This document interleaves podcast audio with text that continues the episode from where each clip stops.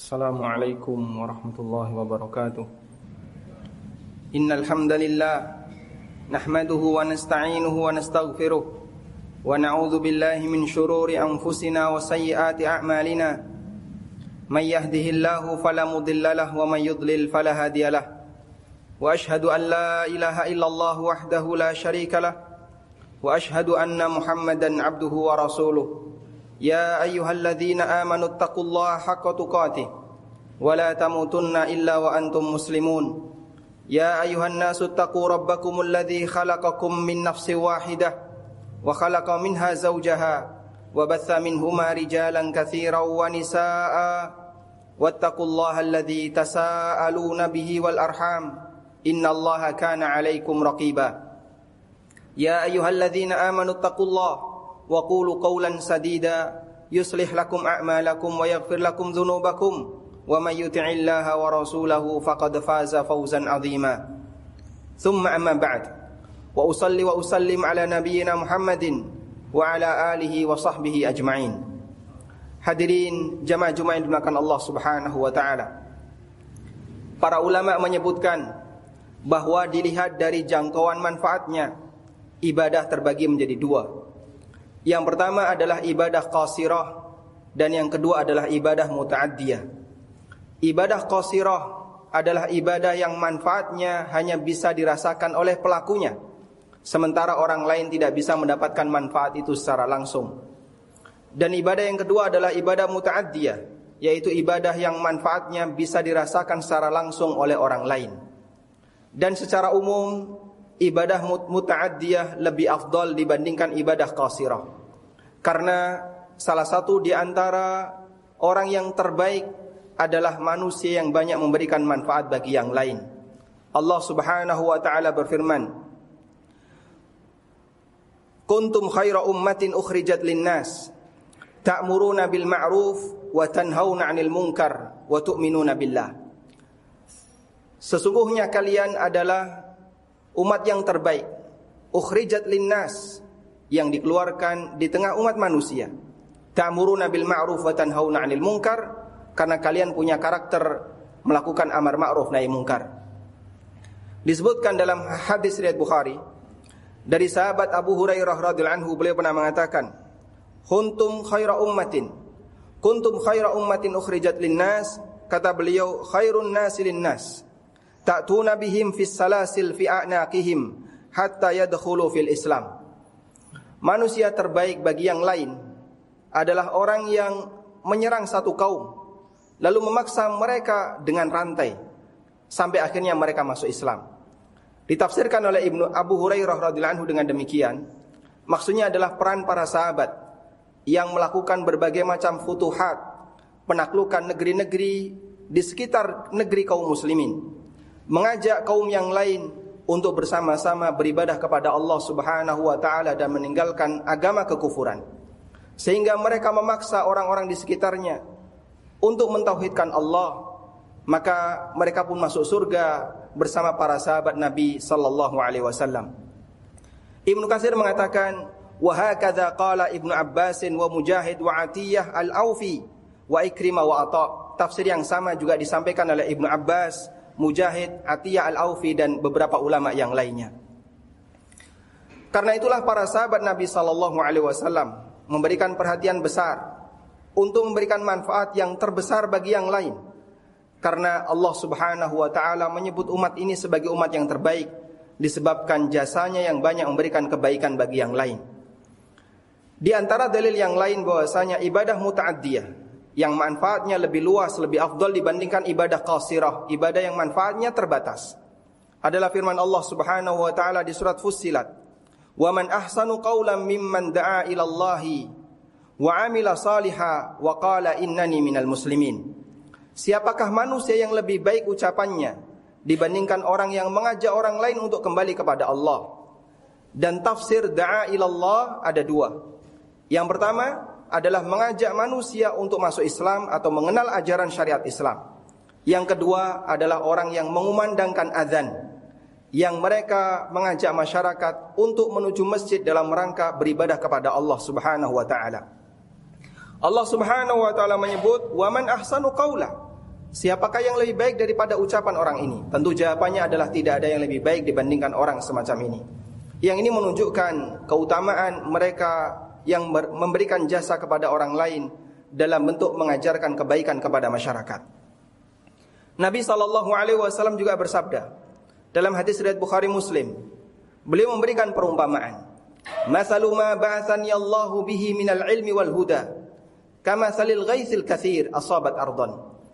Perumpamaan ilmu dan hidayah yang hidayah yang Allah berikan kepadaku itu sebagaimana hujan deras yang turun di muka bumi Kemudian Nabi sallallahu alaihi wasallam memisalkan tiga jenis manusia. Fakana minha naqiyah qabilatil ma fa'ambatatil kala'a wal ushbal kathira. Di antara tanah yang ada di muka bumi ini ada yang bisa menyerap air. Setelah dia menyerap air bisa menumbuhkan tanaman dan nerumputan.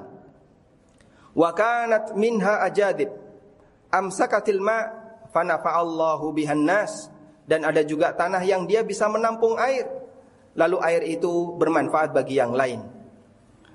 Kemudian yang ketiga, wa asabat minha ta'ifatun ukhra innama hiya qai'an la tumsiku ma'an wa la tumbitu kala'a. Fadzalika mathalu man faqaha fid dinillah wa nafa'ahu ma ba'athani Allahu bihi fa'alima wa 'allama wa mithlu ma lam yarfa' bidzalika ra'sa. Kemudian jenis tanah yang ketiga, adalah tanah gundukan yang isinya bebatuan, tidak bisa menyerap air dan tidak bisa menahan air. Sehingga ketika hujan itu turun, bablas tidak ada satupun air yang memberikan manfaat baginya. Kata Nabi SAW, dua jenis tanah yang pertama, itu seperti orang yang dia menerima ilmu, kemudian dia berusaha untuk memberikan manfaat bagi yang lain. Sementara jenis tanah yang ketiga, adalah malam yarfa bidzalika ra'san, orang yang sama sekali tidak punya kepedulian terhadap ilmu agama. Sehingga saat dia mendengarkan ceramah atau mendengarkan ilmu agama disampaikan, sama sekali dia tidak bisa mengambil manfaatnya. Hadis ini kata para ulama dijadikan sebagai dalil bahwasanya salah satu di antara amal yang utama adalah berusaha untuk menerima manfaat dari orang lain dan kemudian menularkannya kepada yang lain karena itu Nabi Shallallahu Alaihi Wasallam memuji dua jenis manusia yang pertama, orang yang bisa menampung ilmu dan menumbuhkan tanaman, dan orang yang bisa menampung ilmu kemudian air itu tertampung untuk bisa diberikan airnya kepada yang lainnya. Hadirin yang Allah Subhanahu Wa Taala, manusia di masa silam mereka begitu semangat untuk memberikan manfaat kepada orang lain, terutama semangat untuk menyebarkan ilmu agama, karena mereka tahu siapa yang menunjukkan kebaikan bagi yang lain, maka dia akan mendapatkan pahala dari amalnya dan pahala dari setiap orang yang mengamalkan ajakannya. Kita memohon kepada Allah Subhanahu wa taala, semoga Allah jadikan kita sebagai hambanya yang bisa memberikan manfaat bagi yang lainnya sehingga kita termasuk di antara orang yang mewujudkan harapan dan doa orang tua kita pada saat kita diakikoi orang tua kita mendoakan kita semoga menjadi anak yang berkah bermanfaat bagi nusa, bangsa, orang tua dan agama. Demikian sebagai khutbah yang pertama, aku qauli hadza wa astaghfirullah.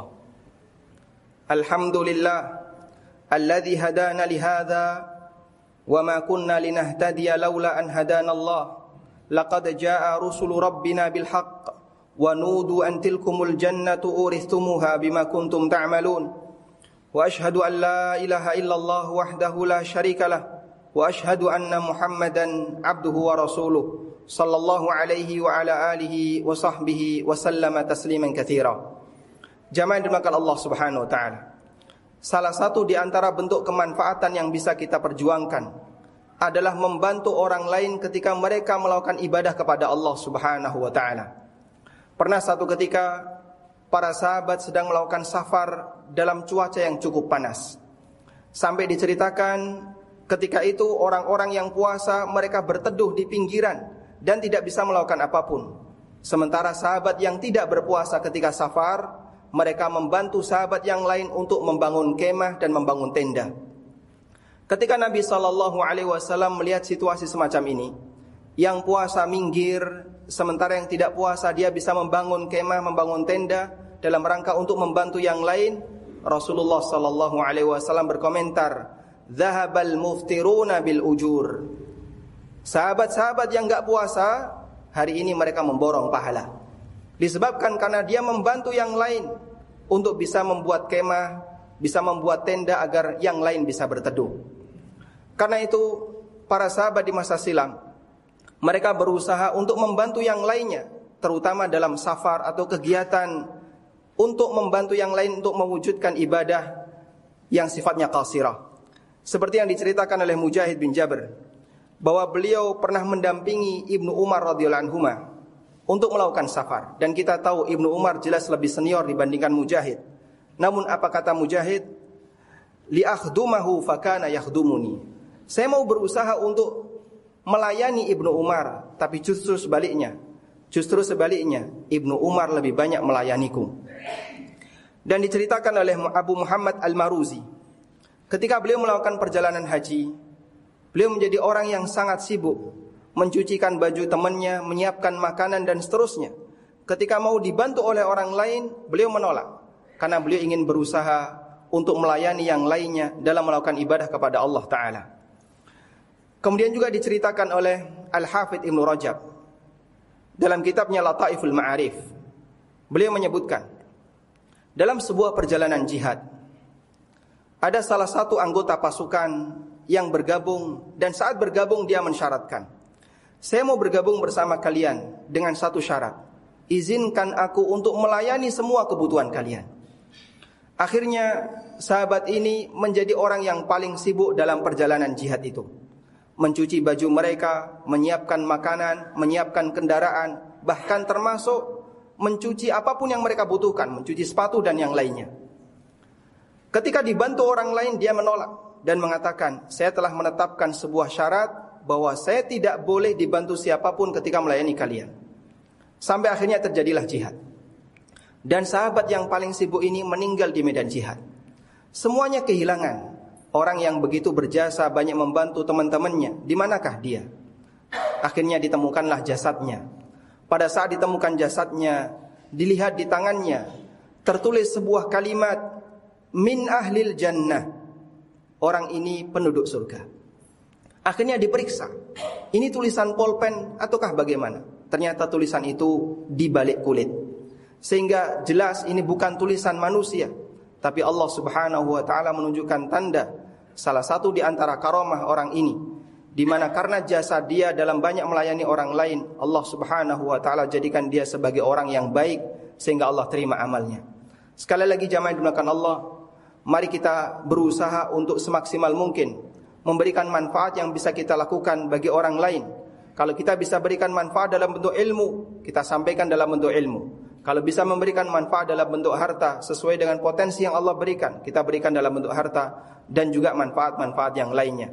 Semoga Allah Subhanahu wa taala menjadikan kita sebagai hambanya yang memberikan manfaat dan kita berharap bisa menjadi manusia yang terbaik dibandingkan yang lainnya. Allahumma salli ala Muhammad wa ala ali Muhammad kama sallaita ala Ibrahim wa ala ali Ibrahim innaka Hamidum Majid. Allahumma ighfir lil mu'minina wal mu'minat wal muslimina wal muslimat al ahya'i minhum wal amwat innaka sami'un qaribun mujibu da'awat ya qadiyal hajat. Rabbana ighfir lana wal ikhwanina alladhina sabaquna bil iman. ولا تجعل في قلوبنا غلا للذين آمنوا. ربنا إنك رؤوف رحيم. ربنا آتنا في الدنيا حسنة وفي الآخرة حسنة وقنا عذاب النار. وصلى الله على نبينا محمد وعلى آله وصحبه وسلم. akhiru da'wana anil hamdulillahi rabbil alamin wa qumu ila salatikum